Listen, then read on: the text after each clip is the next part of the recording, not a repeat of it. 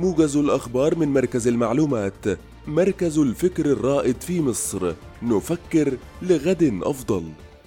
تابع الرئيس عبد الفتاح السيسي مستجدات الوضع الاقتصادي في ضوء التطورات الإقليمية والدولية وذلك في اجتماع بحضور كل من الدكتور مصطفى مدبولي رئيس مجلس الوزراء وحسن عبد الله محافظ البنك المركزي وعباس كامل رئيس المخابرات العامة ومجموعة من الوزراء.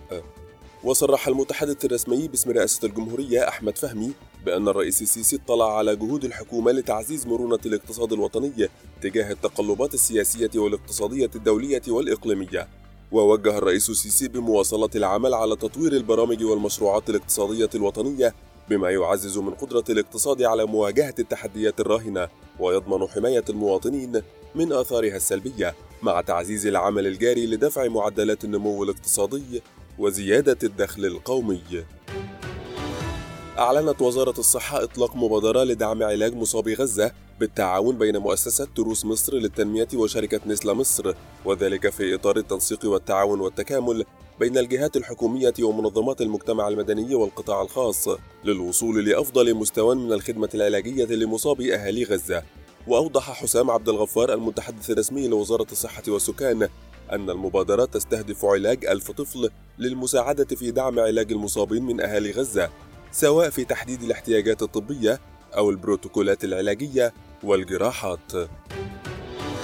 صرح السفير أحمد أبو زيد المتحدث الرسمي باسم وزارة الخارجية المصرية بأن سامح شكري وزير الخارجية توجه أمس إلى الإمارات لتسليم رئاسة الدورة الثامنة والعشرين لمؤتمر المناخ كوب 28 إلى دولة الإمارات عقب انتهاء ولاية الرئاسة المصرية للدورة السابعة والعشرين ومن المقرر أن يلقي شكري كلمة خلال الجلسة الافتتاحية للمؤتمر.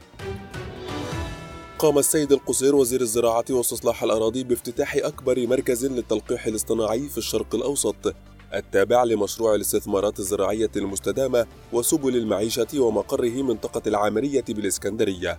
وذلك برفقة المهندس مصطفى صياد نائب وزير الزراعة وبعض قيادات الوزارة والصندوق الدولي للتنمية الزراعية الإيفاد وبحسب بيان صادر عن الوزارة قال القصير إن الهدف من المركز هو تحسين جودة المنتج النهائي من الجرعات مما يحقق التحسين الوراثي للإنتاج الحيواني على مستوى الدولة مضيفا أن الطاقة الإنتاجية للمركز حوالي 600 ألف جرعة سنويا ومستهدف الوصول بها إلى 1.2 من عشرة مليون جرعة بعد أن كانت 150 ألف فقط.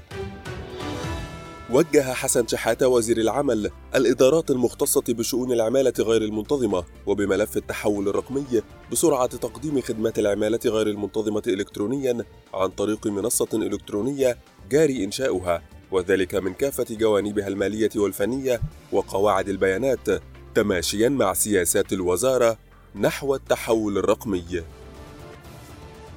شكرا لاستماعكم موجز الأخبار من مركز المعلومات نفكر لغد أفضل.